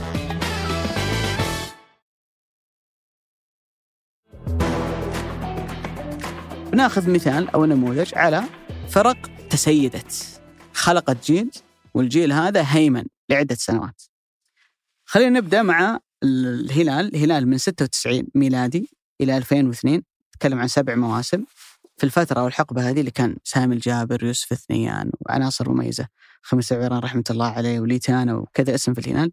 في ذيك الفترة في السبع مواسم هذه بس الهلال فاز بثلاثة دوري وفاز بخمس بطولات آسيوية في ظرف سبع سنوات. يعني مجد الهلال الكبير هذا في آسيا أكثر من نصه جابه في خمس جابه في سبع سنوات. جيل ذهبي للهلال كسر الدنيا. الهلال الجيل الحالي من 2017 إلى اليوم 2022 ست سنوات. لو فاز بالدوري وهو اليوم الأقرب للفوز به بيكون جاب خمسة دوري في ست سنوات وفاز ببطولتين دوري أبطال آسيا ومرشح للنسخة الحالية وضاع من النهاية 2017 الاتحاد من 97 إلى 2005 تسع سنوات فاز فيها بخمسة دوري واثنين دوري أبطال آسيا. هذه نماذج على أندية ما صنعت فريق يفوز بالدوري أو ببطولة لمرة واحدة. صنع جيل صنع حقبة خذت الفريق من مكان في التاريخ بالنسبة للناس لتقديرهم نظرتهم تجاه النادي وطلع الفريق فوق. أبرز مثال اليوم عليه في الكرة العالمية هو برشلونة. ارجع لبرشلونة قبل رونالدينيو 2005 برشلونة كان فريق عنده دوري أبطال أوروبا واحد. فريق كان بعيد جدا عن ريال مدريد كعدد ألقاب دوري. من ذيك السنة من لما جاء رونالدينيو 2003 2004 إلى أن رحل ميسي الاثنين هذولا الجيلين هذولا. اللي في بعض اللاعبين لعب مع رونالدينيو ومع وبعض وفترة مع ميسي زيد شافي ونيستا وبيول وغيرهم. غيروا تاريخ برشلونة. حولوا برشلونة من فريق إلى فريق ثاني تماما. اللي يحتاجه النصر اليوم مش إنه يبني استراتيجيته وأهدافه على انه فريق يفوز بالدوري السنة الجاية لا. فريق بهذه الإمكانيات بهذا الضخ المالي وبالمشاريع والاستثمارات الكبيرة اللي قاعدة تصير عنده وعقد الملعب اللي طويل وعقدك مع القدية اللي بيكون 100 مليون لمده 20 سنة أنت تحتاج اليوم إنك تبني جيل يغير تاريخ النادي ياخذ النادي من مكان ويوديه لمكان مش كافي بالنسبة لك إنك تفوز بدوري أبطال آسيا واحدة أنت المفروض تسعى إنك تخلق فريق كل سنة يفوز بدوري أبطال آسيا تحتاج إنك تخلق فريق كل سنة يفوز بالدوري. مش إنك تنافس السنة ويلا حلول سريعة ومدرب بس يفوزني وجيب أقرب صفقة جاهزة عشان بس نفوز بهالبطولة ثم نعود مرة ثانية للتواري. تحتاج إنك تبني تبني استراتيجية فريق يعيش ويعمر لسنوات.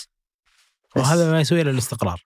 أكيد. لأنه أنت إذا كنت مدرب لا يستقر م. على هوية واحدة ما نقول حتى على اسم مدرب وكان هذا الشيء صعب في دورينا أعتقد إن النصر واحد من أكثر الأندية اللي ممكن م. يتخذ قرار إنه يبقي مدرب غريب إنه يبقي مثل ما مينيسيس أو يجرب مدرب غريب جدا يجوا في ذاك التوقيت اللي كان خلال خمس أيام بيلعب م. نصف نهائي دوري أبطال آسيا وربع نهائي دوري أبطال آسيا وهذا الشيء فعلا صار بالإضافة إن هذا بعد شهر يمشي اسمح اسمح بس أعلق ليش دياز ما نجح مع الاتحاد؟ ومع الهلال جاك يمكن قلناها الحلقة الماضية فاز في 10 مباريات من 11 في الدوري. لأن الفريق عنده هوية. صحيح. جاء دياز مسك هالهوية اللي هو عارفها. اشتغل عليها اللي هو عارفها اللي هو جزء من بنائها صحيح. طيلة السنوات الماضية صحيح. اللي انبنت من زمان مع جيرتس ومع جيسوس وكل مدربين صحيح. الجو للهلال هو جاء كمل عليها. اللي تخليك تستفيد من سنينك الماضيه بالضبط. الآن لما يجي أي مدرب للنصر ما في شيء تبني عليه. أفاق الاحترام والتقدير صحيح. وأنا اليوم هل هو فريق استحواذ؟ عنده أدوات استحواذ. كثير من وحتى الاحتياجات الأساسية لفريق الاستحواذ غير موجودة عنده وحتى لو عنده هل قد استقر في فترة عنه يمسك الكرة ويستحوذ عليها فترة ولا تشعر إنه المدرب اللي يجي يشبه المدرب اللي قبل. هذه مشكلة مشكلة كبيرة جدا. طبعا هنا تعال على هذا الموسم بس يعني ما ودي نسرد على الموسمين الماضيين. الموسم هذا فيه كل العينات سواء ببيدرو مانويل أو ألحد اللي هو مدرب برتغالي شاب يميل انه يمسك الكرة ولا في بداية الموسم واحد من مانو مينيسس كان يحاول إنه يلعب مهاجمين. ولا في ختام الموسم مدافع يحب مدرب يحب دائما انه يحفظ دفاعاته اللي هو آه انخيل روسو ولكن أنا أعتقد برضو واحدة من أكثر السمات اللي كانت سائدة للنصر هذا الموسم إنه أكثر فريق من الكبار يخسر المباريات الكبرى. صحيح. كل مباراة كبيرة لنادي النصر يدخلها في هذا الموسم تحس إن الحمل والثقل والضغط والمطالبات والهم كله على النصر أكثر من المنافسة حتى لو كان منافسة هذا الاتحاد اللي كان مطالب بالدوري في ذاك الوقت. حتى لو كان منافسه هذا الهلال اللي في ختام الموسم كان عنده ضغط مباريات كبيرة. من أصل ست مباريات من أربع مبا... من أصل ست مباريات في أول ست مباريات لعبها دياز مع الهلال في خلال شهر واحد. أربع منها كانت قدام الكبار. وتو راجع من بطولة كأس العالم للأندية وعنده خسارة قدام الأهلي المصري خسرته كأنه بالإيقاف والكرتين أو حتى خسرته بريرا. وعنده كمية الظروف اللي إحنا نعرفها اللي مر فيها الهلال. ومع ذلك تجد الهلال يدخل المباراة قدام في مباراة بطولة كأس الملك 2 1 وهو الأكثر توازنا بحيث إنه خسر بهدف بعد ذلك رجع في المباراة وحاول يجاريها إلى رتمها الأخير وكسب وفي بطولة الدوري فاز بالأربعة. ولكن بنرجع نقول رقميا عشان يكون عند الناس شيء. النصر من أصل مبارياته قدام الأندية اللي تنافسه على الدوري إحنا نتكلم هنا عن الاتحاد ولا عن الشباب ولا عن الهلال لعب ست مباريات. خسر منها أربع مباريات. خسر من الاتحاد رايح جاي خسر من الهلال بالأربعة وخسر من الشباب في الدور الأول 1-0 طبعا هذا بإضافة إلى خسارته برضو في كأس آسيا وبإضافة إلى خسارته في كأس الملك. كأس الملك. وهنا إحنا نتكلم نستشهد بهذه المباراتين إنها مباراة كبيرة. إحنا نتكلم هنا عن المباريات الكبرى. النصر دائما ذهنيا أقل من أي نادي ينافسه. يعني في الدوري بس أنا أحسب على الدوري بس فقط في هذه المباريات اللي نحن نسميها المباريات الكبرى استقبل 13 هدف. نص ست مباريات وهذا المعدل جدا مرتفع. وسجل ستة أهداف منها طبعا أربعة. كانت في شباك الشباب اللي في المباراة الأخيرة. عشان تدري أنه في قبلها خمسة مباريات ما سجل فيها الهدفين. والنصر من أكثر الأندية هجوميا اقتدارا على هذا الدوري. ولكن في الوقت اللي يدخل فيه حدام في المباريات الكبرى إلا ما تحس أنه هذا النادي عنده كمية شرود ذهني وحمل زائد ويحمل أكثر من طاقته بدنيا ذهنيا لدرجة أن اللاعب يشتت. وانت لما تكون تحت الضغط تحت الضغط تحت الضغط ومن جهتك تأتي المطالبات وخصمك بالرغم من أنه مطالب وأنه أقرب ولكن حالته الذهنية أهدى يحاول يتوازن إلا ما يأثر عليك. وهذا اللي فعلا صار. يعني مثلا تشوف في التشكيلة اللي فاز فيها الشاب على النصر بداية الدوري 1-0 ابدا ما تقارع النصر. نفس الاتحاد في بداية الموسم لما كان دخل قدام النصر فاز بالثلاثة إلى حد كبير. الناس كانت تقول النصر عند العناصر أفضل. فكيف إنه ياخذني رايح جاي؟ كيف ان الهلال ياخذني في أسبوعين مرتين في كاس وفي دوري؟ وهذا اللي أعتقد ما كان يشبه النصر ابدا. يعني وش اللي رجع الهلال اليوم للدوري؟ إنه كسب كل المباريات الكبرى. صحيح. كمية الإهدار قدام الباطن مباراتين قدام عوضها. عوضها قدام الكبار. خذ من الاتحاد ست نقاط خذ من النصر ثلاث نقاط لما قابل بدا ياخذ المباريات الكبرى ويكسبها. ومع ذلك كان مجهد بدنيا لأنه كسب. بس النصر لا والله ابدا. تحس إنه في كل مباراة كبيرة مهما كانت إمكانياته تميل إلى أنه ينتصر عنده حالة ذهنية تحس إنه مشتت تحس إنه عليه كميه ضغط أكثر من غيره.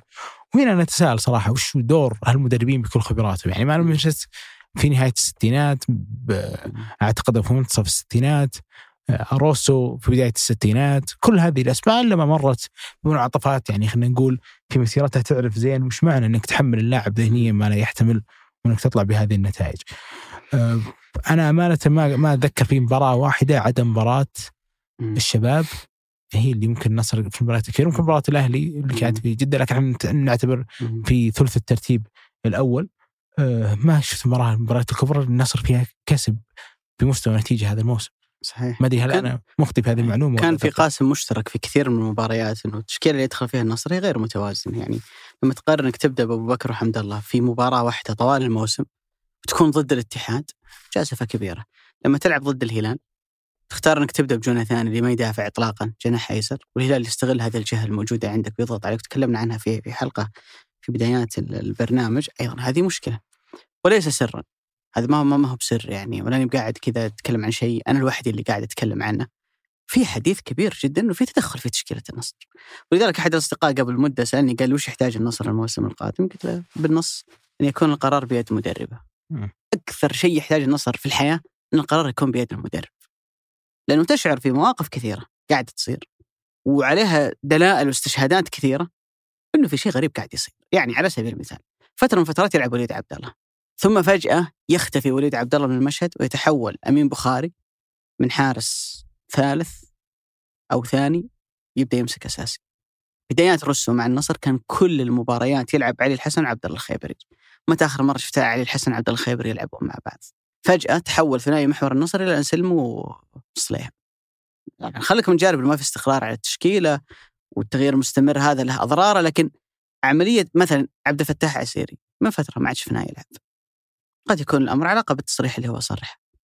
خالد غنامي فترة من الفترات بعد خروج النصر من من دوري أبطال آسيا صار يلعب كل مباراة واختفى مشاريبوف صرنا بعد نشوف مشاريبوف. بعدين بعد فترة رجع مشاريبوف صار يلعب كل المباريات.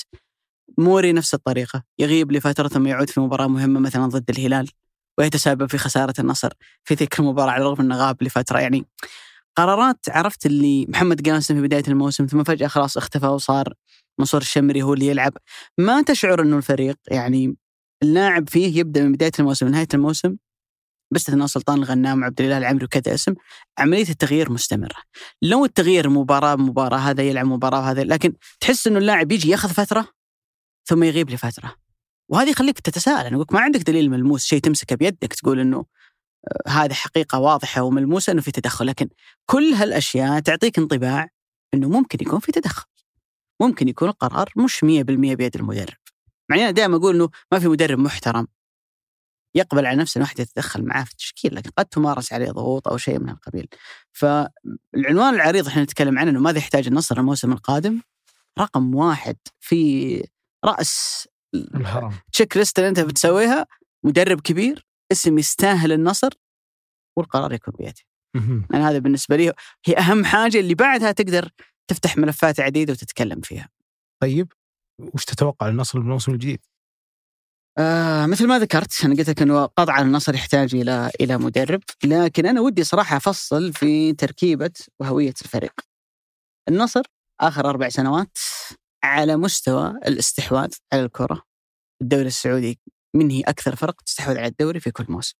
2018 2019 الأول هو الهلال الثاني هو النصر. 19 20 الأول هو الهلال الثاني هو النصر. 2021 الأول هو الهلال الثاني النصر. 2021 2022 الموسم الحالي الأول الهلال الثاني هو النصر. معناته في العهد الجديد هذا اللي دائما أقول عنه من 18 19 إلى اليوم حتى وأنت الموسم الماضي مركز سادس والموسم هذا مركز ثالث حتى لو قلنا انك خرجت من سباق الدوري مبكرا أنت واضح إنك فريق تحب تستحوذ على الكورة. ما أنت قادر توصل مستوى الهلال اللي هو الأول لأنه الهلال عنده أدوات سابقك فيها وقلنا إنه الهلال فريق ما فريق كون حديثا لا فريق من قديم يعني متجانس ومترابط. وهذه هويته الفنية واللي أخطأت إدارة الهلال كثيرا لما صادمتها وجابت آه، جاردين. معناته أنت فريق أصلا في الدوري ميال للاستحواذ. ولو فرضنا أنك فريق ما تميل للاستحواذ لازم تصير فريق ميال للاستحواذ. ليش؟ مش قلنا قبل شوي إنه لازم النصر يفكر في إنه يصنع حقبة ما يصنع فريق يفوز دوري ولا بطولة. ارجع لكل الأندية اللي قادرة إنها تبقى في المنافسة باستمرار ستجد إنها فرق مبادرة وأنا أحب أقول مبادرة مو بشرط استحواذ لكنك فريق مبادر. المبادرة تكون بيدك. أنت اللي تتحكم في المباراة. طابعك هجومي. الاتحاد لما صنع ربيعه في السنوات الذهبية وفاز باثنين دوري أبطال آسيا ورا بعض. كان اثنين من أجانب المهاجمين كالون واحد اسمه جوب إذا ما كنت غلطان ورا ورا تشيكو. تكلم عن ثلاثة من أربعة كلهم في الثلث الهجومي قدام. لازم تكون فريق هجومي. اليوم مثلا تشيلسي فاز بدوري أبطال أوروبا. صحيح. ممكن ما يكون ذاك الفريق الهجومي أو ذاك الفريق اللي يلعب على الاستحواذ. لكن مين اللي ثابتين في المنافسة لهم ثلاث أربع سنوات؟ سيتي وليفربول. كل واحد منهم هو فريق مستحوذ.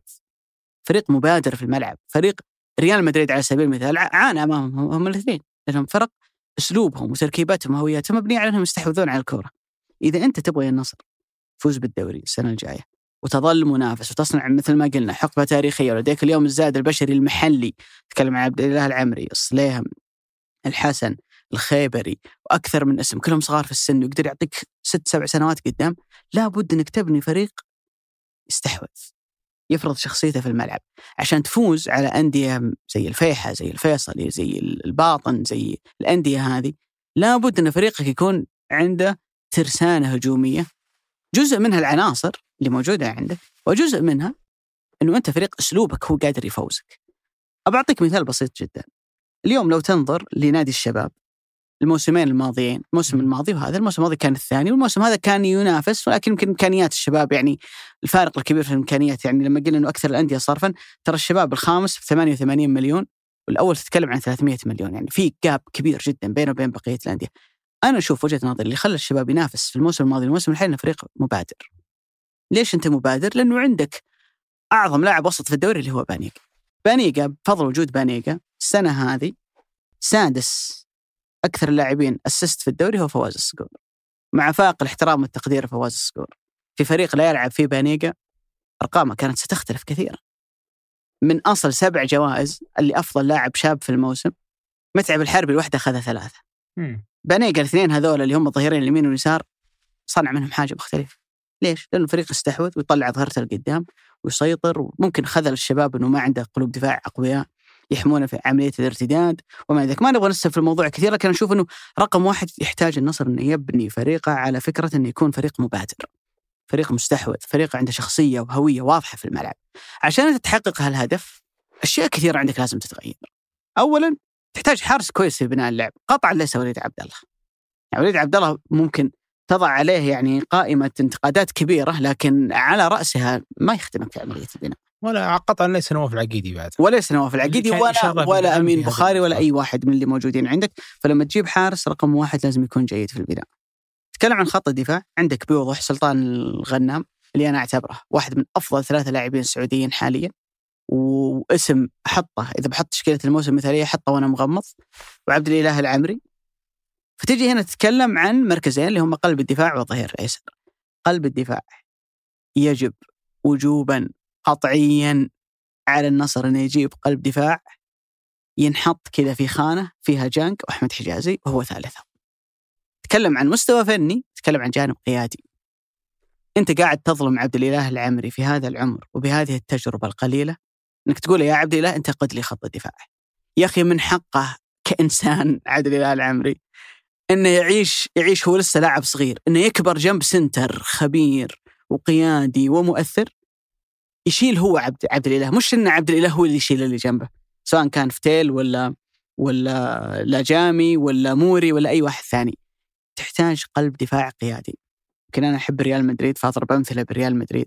يعني فاران تحول من طفل مراهق بدأ مع ريال مدريد عمره 19 لين صار رجال ومدافع لأنه عاش في ظل راموس. ريال مدريد لما مشى فاران وجاب ميليتاو من حط جنب ميليتاو؟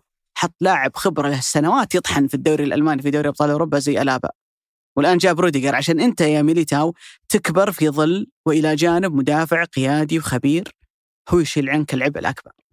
ظلم العبد الإله اليوم إنك تمسك مهمة قيادة خط دفاع النصر، هو قيادي في المنتخب وتكلم عنه رينار بكلام يعني يستحق عبد الإله، لكن ترى من حقه إذا تبغى ترفع جودة خط دفاعك لازم تجيب قلب دفاع قيادي. هو كويس فنيا وممتاز جدا لكن أيضا قيادي عشان ينظم لك عملية خروج الكرة ينظم لك خط الدفاع بالكامل. خلي الظهير الأيسر على جنب أبغى أتكلم عنه في النهاية.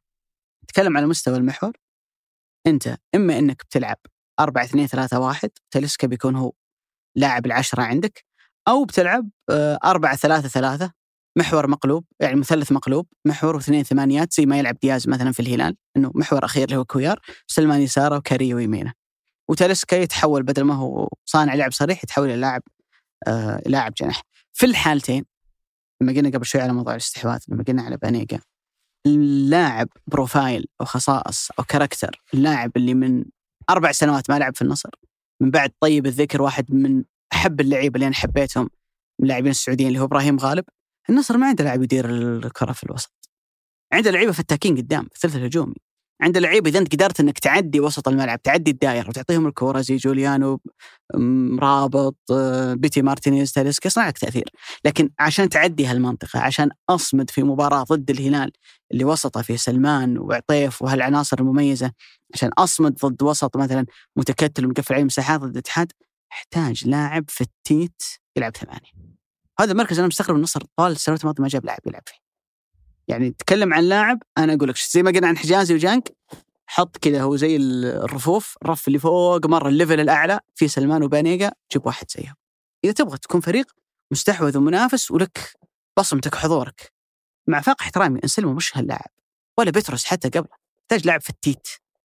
اليوم بوجود الحسن الخيبري أكثر من عنصر ممكن قوتهم في في الجري الكثير في اللياقة البدنية في افتكاك الكرة. أنت ال profile اللي ناقص عندك الحاجة اللي ناقصة عندك هو لاعب الثمانية الفتيت الحريف هذا. ليش أنت يا النصر من بين كل الأندية المنافسة حاجتك أكبر إلى لاعب ثمانية؟ ممتاز. في رقم أنا ودي إني أقوله وألفت النظر إليه. اليوم تاليسكا كلاعب عشرة أو خلينا نقول يلعب في مركز لاعب عشرة وإن كان ما هو صانع لعب تقليدي. سجل 18 هدف رقم جدا رائع وجميل لكن في رقم عند تاليسكا ما تقدر تغفله. صنع هدفين بس في الدوري اللي سجلت وفرص التسجيل المحققة هذا رقم مهم جدا بالنسبة لصانع اللعب في 26 جولة صنع خمس فرص. يعني اللي تسجلت ثنتين واللي ضاعت خمس يعني في 26 جولة عطى زملائه فرص تسجيل محققة سبع مرات بس في الدوري. بيريرا على سبيل المثال على كل النقد اللي موجود عنده كم عنده؟ عنده 28 لاحظ 11 أسيست و17 فرصة ضيعوها مهاجمين الهلال. كورنادو تتكلم عن 24 صنع تسعة وزملاء ضيعوا 15 تخت يدس حق الفيحاء صنع 21 زملاء سجلوا تسعة وضيعوا 12 لاحظ إنه أنت أصلا اللاعب اللي يشغل عندك مركز عشرة. أنا ما أقول إنه صانع لعب لكن اللي يشغل مركز عشرة عندك هو ما هو بلاعب سخي في تقديم الفرص للزملاء.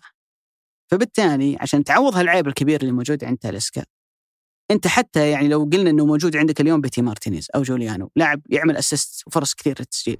مع ذلك تحتاج لاعب ثمانية. ما بالك وانت نوعية لاعب العشرة اللي عندك اللي هو تاليسكا؟ أصلا مش لاعب يصنع فرص لزملائه. ولا هو لاعب عرفت اللي خلينا نقولها بالعامية يرش كور على الأظهرة وعلى المهاجمين وعلى كل اللي موجودين. تلسكا ياخذ الكره يدور المرمى على طول يبغى يسدد يبغى. هو لاعب مميز ما تقدر تقول يا تلسكا سوي شيء غير عن اللي انت قاعد تسويه لأنه جدا مميز ومرعب في في هالنقطة. لكن عشان تعوض هالنقص اللي موجود عنده أنت في أمس الحاجة اللاعب ثمانية أرجع أقول لك في مستوى سلمان وبيانيتش. لا تنزل عن هالمستوى لأنه نفس ال profile نفس الخصائص هشام فايق على سبيل المثال. لكن هشام فايق ما, ما يلعب في النصر. في كثير لاعبين ممكن بنفس الخصائص وال character لكن مش لاعب أنت يا النصر تفكر فيه. أنت تحتاج لاعب من المستوى هذا. نرجع نكمل. قلت أنا أشوف إنه واحد من المحليين يلعب مع لاعب ثمانية. لاعب يكون اسم كبير جدا. مع تاليسكا. مع مهاجم. أنا ما أشوف إنه أبو بكر ممكن. ممكن أنت تراهن على أبو بكر موسم ثاني. عقده غالي. وشفنا في الأيام الماضية طلعت أخبار عن جوفينكو عن. أحمد موسى. يعني صرنا نعرف قديش يكلف الأندية إنها تستغني عن لاعب لسه باقي في عقده عدة سنوات. المركز اللي أنا أقول النصر لابد إنه يجيب لاعب فيه هو مركز الجناح الأيمن. دفاعيا عشان فريقك ما يضرب دفاعيا، النقطة اللي أنت قلتها يا خالد اللي هو موضوع المباريات الكبيرة اللي أنت قاعد تخسرها تستقبل فيها أهداف كبيرة، لن يحتمل النصر أن الفريق يضم تاليسكا وأبو بكر زائد جناح ما يدافع. هذه ألف باء كبرى. يعني برشلونة في سنواته الأخيرة مع فالفيردي كان ميسي وسواريز يوقفون قدام ما يدافعون بس الثمانية البقية يدافعون ومع ذلك كان يعاني برشلونة. ما عمري بحياتي شفت فريق فيه ثلاثة ما يدافعون. يعني واحد مقبول، اثنين يلا عشانك ميسي يعني ميسي وسواريز لكم استثناء مثلا أو كريستيانو وبنزيما، لكن ما عمري شفت فريق فيه ثلاثة ما يدافعون. وهذا اللي بيصير إذا أنت اعتمدت على بيتي مارتينيز إنه يكون واحد من عناصرك الأساسية في الموسم القادم لأنه بيتي مارتينيز ما راح يدافع. جوناثان ما راح يدافع. مشاري بوف يعطيك التزام دفاعي كبير جدا. لذلك أرى أنه النصر بحاجة إلى جناح أيمن حقيقي. لا تجيب لي بيتي مارتينيز لاعب 10 تقول راح يلعب جناح. أولا ما هو في المركز ثانيا ما هو بسريع ما هو كويس في لاعب ضد لاعب ولاعب ممكن تقول عنه إنه مكشوف لأنه دائما يخش باتجاه العمق وما عنده التزام دفاعي. فأنت بحاجة إلى جناح يعني جناح جناح. لاعب جناح تقليدي يلعب لك في مركز الجناح الأيمن بحكم إنه يفترض أو أنا وجهة نظري إنه مشاريبوف أنا أشوف إنه مع فريق كويس مع فريق مبادر ومهاجم مشاريبوف بيكون لاعب جدا كويس خاصة لو معاه ظهير أيسر يفتح الملعب بالعرض ويقدر مشاريبوف إنه يدخل إلى عمق الملعب. فلو بتسألني عن ثمانية أجانب اللي النصر الموسم الجاي موجود يحتاجهم قلنا حارس مرمى اثنين قلب دفاع ثلاثة لاعب محور أربعة لاعب جناح أيمن خمسة تلسكا ستة مشاريبوف أو إذا قدرت تجيب لاعب أفضل يعني صعب ماديا وتسوي كل هالتغييرات مهاجم أبو بكر يبقى خانة اللاعب الثامن. إن قدرت تجيب ظهير أيسر محلي كل النصراويين يفكرون في نفس الاسم اللي أنا أفكر فيه. أنا عارف. متعب. متعب. أو أي اسم آخر كان موجود. إذا قدرت تجيب ظهير أيسر مميز جدا قد يغنيك عنك تجيب إذا ما قدرت لازم وجوبا تجيب ظهير أيسر أجنبي. لما تكلمنا قبل شوي على الأندية المبادرة والمستحوذة ما يقدر ليفربول يعيش بدون روبرتسون وأرنولد. ولا يقدر السيتي يعيش بدون آه، ووكر وكانسيلو. ريال مدريد السنوات الذهبية ما كان يقدر يعيش بدون كارفاخال ومارسيلو.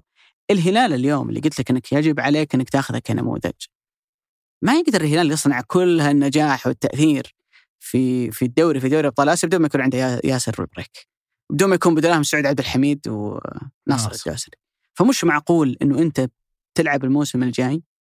وهذا مستوى الأظهر اليسار اللي عندك. إذا رجعنا لنقطة إنه أنت بتكون فريق مستحوذ مثل ما ذكرنا أرقامك أنت 55 57 59 58 هذه معدلات استحواذ النصر في آخر أربع مواسم كلها فوق ال 55 فما ينفع إنك أنت تصير فريق مستحوذ وما عندك ظهير كويس. أرجع واقول لك برشلونة ألبا وداني الفس كل الأندية اللي بتمر في بالك بايرن ميونخ مع فيليب لام وألابا كل الأندية اللي نجحت لسنوات وبنت فريق مستحوذ مسيطر تراهم يحتاجون ظهيرين كويسين ممتازين يفتح لك الملعب بالعرض. عشان إيش؟ عشان تستفيد من الأجنحة وتقعد الكوره انت مسيطر عليها وتفكك دفاعات الأندية هذه اللي تتكتل أمامك. فما راح تعيش ولا راح تنجح وأنت ظهيرك الأيسر بوضوح أقل بكثير من ظهيرك الأيمن. كان عند نصر تجربة لما جاب الكوري كيم لكن لما أصيب رجع نصر تراجع عنه. عشان كذا قلنا قبل شوي إنه أنت ما تعرف من اللي يختار وبناء على إيش. يعني المفروض أنت دخ... إذا دخلت فكرة تكمل فيها. أنا أحتاج ظهير أيسر. أصيب. أو صارت له مشكلة. أمشي وأجيب ظهير أيسر ثاني. لكن قفل النصر هالملف وكمل بلاعبين محليين وصار عنده نقص واضح. إذا وفق النصر انه يجيب ظهير أيسر يغنيه عن انه يتعاقد مع أجنبي يتبقى له لاعب آه، إضافي. أنا أشوف النصر يحتاج مهاجم إضافي مع أبو بكر اولا لأنه أبو بكر ما تضمن بدنيا انه يلعب موسم كامل وثانيا لأنه انت جربت على مدى السنوات الماضية لا عبد الفتاح آدم ولا أي اسم من الأسماء الثانية اللي موجودة قاعد يعطيك نفس هالتأثير الهجومي. من الممكن إنه موسم ثاني لجوناثان بحكم إنه لاعب جوكر يقدر يلعب تحت المهاجم يقدر يلعب مهاجم يقدر يلعب على الطرف يكون هو خيار مثلا.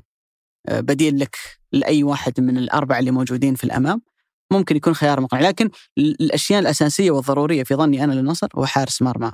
ممتاز جدا. قلب دفاع مستوى جانج وحجازي محور مستوى سلمان وبنيقة ولاعب جناح أيمن زي ما الكتاب بيقول. وهنا الكلام إنه هذه الاحتياجات أعتقد إنها كانت واضحة. من السنة اللي راحت. لكن مع الأسف ما كان ما تم التعامل معها بجدية. ممكن تشوف فيها كمية فوضى. بس تتوقع إنه بيتغير الوضع ولا بترجع تشوف مرة ثانية لاعبين في نفس المركز وخانات لا تتطلب يلدغوا التعاقد؟ من لا يلدغوا من جحر المؤمن مرتين. أنا هذا اللي أتوقعه. أتوقع النصر بيتعامل مع احتياجاته بجدية لأنه ذاق صعوبة إنك تنفق شيء كبير على فريق ممتاز وتملك في الوقت عناصر ممتازة. وتخسر كل شيء قدام عينك لأنك بس ما تعاملت مع هالمراكز بجدية في الكرة. مهما كانت ومهما كانت إمكانيات اللعيبه الهجومية ممتازة ما راح تكمل كفريق وكمجموعة وأنت عندك عيوب في ظهرك سواء على حراسة المرمى ولا حتى على الظهير الأيسر. أتوقع النصر بيتعامل معها بجدية. ولكن أبرجع أقول النصر بيحتاج مدرب يفهم هذه المشاكل لازم مربي زي ما يقولون ولا. ضروري؟ في فكرة دائما إنه المدرب الأوروبي عنده البعد الانضباطي والمدرب البرازيلي عنده إلى آخره أو المدرب اللاتيني بس أنت تشوف دياز جالس يأكل الأخضر. واليابس. على الأوروبيين وغيرهم أنا ما أميل للجنسية ابدا أنا أميل للاسم من هو وكيف يفكر وش طريقته وش سيرته ولا في كل جنسية بتلقى المدرب اللي بيناسبك وبتلقى الأقل من ذلك بكثير ولكن برجع أقول نقطة علي النصر يحتاج المدرب يحتاج أن يستقر. ما راح تستقر ما راح تاخذ عند فريقك. وإن ما استقريت وغيرت حتى وإن أخذت بطولة كبيرة مثلا مثل فيتوريا. بتدخل في الدوام اللي أنت المفروض إنك تصادمها اللي هي أنا ما بنيت أصلا هذا الفريق. بينما لو استقريت على أسلوب وهويه وعلى اسم مدرب كبير وهو بدأ يصيغ هذا الفريق سنة سنة ونص سنتين من بعد هذه الخطوة أنت قواعدك ثابته تحتاج تجدد تحتاج تزيد بس القواعد ثابته نفس مثل ما ضربت أنت مثال آه، في الهلال. في اسم ببالك؟ من الأسماء اللي طرحت؟ آه، رودي غارسيا فافر أكثر من اسم يعني. جاردو في فترة سابقة كان حديث إيش مشكلة؟ النصر في كل شهر بتسمع اسم مرشح بقوه. يعني في وقت ما عفوا في وقت ما انخير روسو كان الكلام اغلبه عن إنه جارسيا مخلص مع النصر. وتبادر هذا أو تكرر هذا الشيء مع نهاية هذا الموسم. أعتقد فافر هو الاكثر واحد فيهم ممكن إنه ياخذ النصر إلى أبعاد بعيدة وهو يعني راح لبروسيا دورتموند ومدير التنفيذي أو أعتقد المدير الرياضي لبروسيا موشن بلاخ.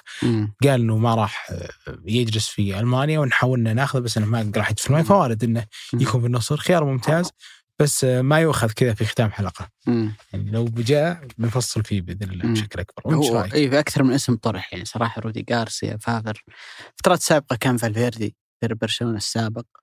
أنا أشوف إنه وجهة نظري إنه النصر يحتاج إلى اولا مدرب على الأقل عقده يكون سنتين.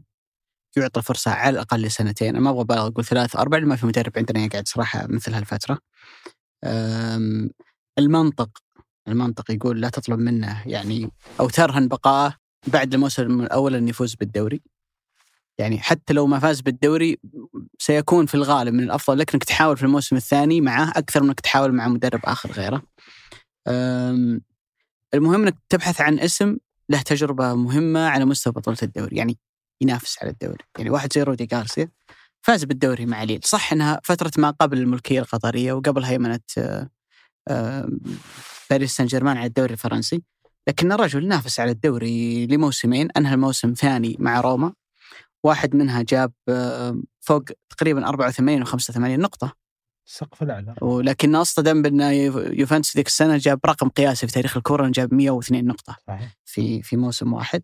صح نتائجه بعد كذا مع مرسيليا مع آه، ليون الأندية اللي دربها. ما كان ينافس بشكل كبير على الدوري. لكن على الأقل عنده تجربة.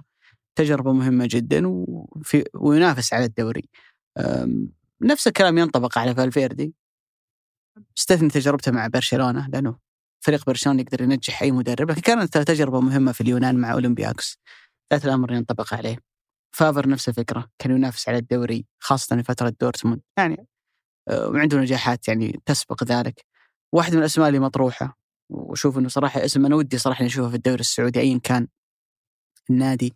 واحد زي باولو فونسيكا اللي كان مدرب روما السابق آه، عنده فترة كانت ناجحة جدا مع شختار في الدوري الأوكراني فاز بالدوري ثلاث مرات وبالكأس ثلاث مرات معهم. فهذه نوعية المدربين اللي المفروض أن أنت تفكر فيها يعني نوعية المدرب اللي عنده خبرة وتجربة على أنه ينافس على الدوري وأنا أحب دائما المدربين اللي يشتغل في أكثر من مكان. يعني صدمة أنك تنتقل من بيئة أو مكان زي انك تدرب في دوري فرنسي، ألماني، إيطالي اللي يكون بعدين تجي للشرق الأوسط مختلف آه، اختلاف كبير في المنشآت، في عقلية اللاعبين، في رزنامة الموسم، في أشياء كثيرة جدا يعني. فالمدرب اللي دائما تكون نقلته الأولى عندك شوي تلاحظ إنه يعاني من صعوبات عكس المدرب اللي آه، معتاد إنه يشتغل في أكثر من مكان وأكثر من بيئة وأكثر من ظرف فبالتالي يكون أقدر عنده هي في نهاية الأمر ما هي وصفة عرفت اللي آه، واحد زائد واحد يساوي اثنين كل من طبقها سينجح. لكن أنت تروح باتجاه الخيارات اللي اللي غالبا تعطيك فرص أكبر للنجاح. ولكن اللي يهمني أنا نتكلم عن مختلف الأسماء. اللي إحنا الآن قاعدين نخمن من اللي راح يكون منهم الموسم القادم. هذه هي فئة أو الكلاس من المدربين اللي المفروض انه أنت تستهدفهم. فعيش صدمة العمر. لو النصر مرة أخرى جاب اسم لاتيني اسم مغمور اسم يعني ما هو بقدر التطلعات لأني أعتقد أعتقد إنه حرام حرام هالفريق ما ما, ينال فرصة وحظ إنه يدربه واحد من الأسماء الكبيرة. شكرا لك ابو علي الشكر لك يا أبو سعود، استمتعت كثير بهالحلقة. صحيح. وبإذن الله تعالى إنه المستمع يكون خرج منها بفائدة ملموسه. بحول الله وقوته دائما تثرينا يا أبو علي. يا حبيبي يا الله. يسعدك. شكرا لك أبو علي شكرا لكم وشكرا لصالح باسلامه في تسجيل هذه الحلقة. وفي التحرير أنس الخليل وجميل عبد الأحد وفي الهندسة الصوتية محمد الحسن وفي إدارة الإنتاج هنادي الهذلي وفي الإشراف على إذاعة ثمانية سحر سليمان. هذا بودكاست مرتدة أحد منتجات شركة ثمانية للنشر والتوزيع نشوفكم بحول الله في الأسبوع المقبل.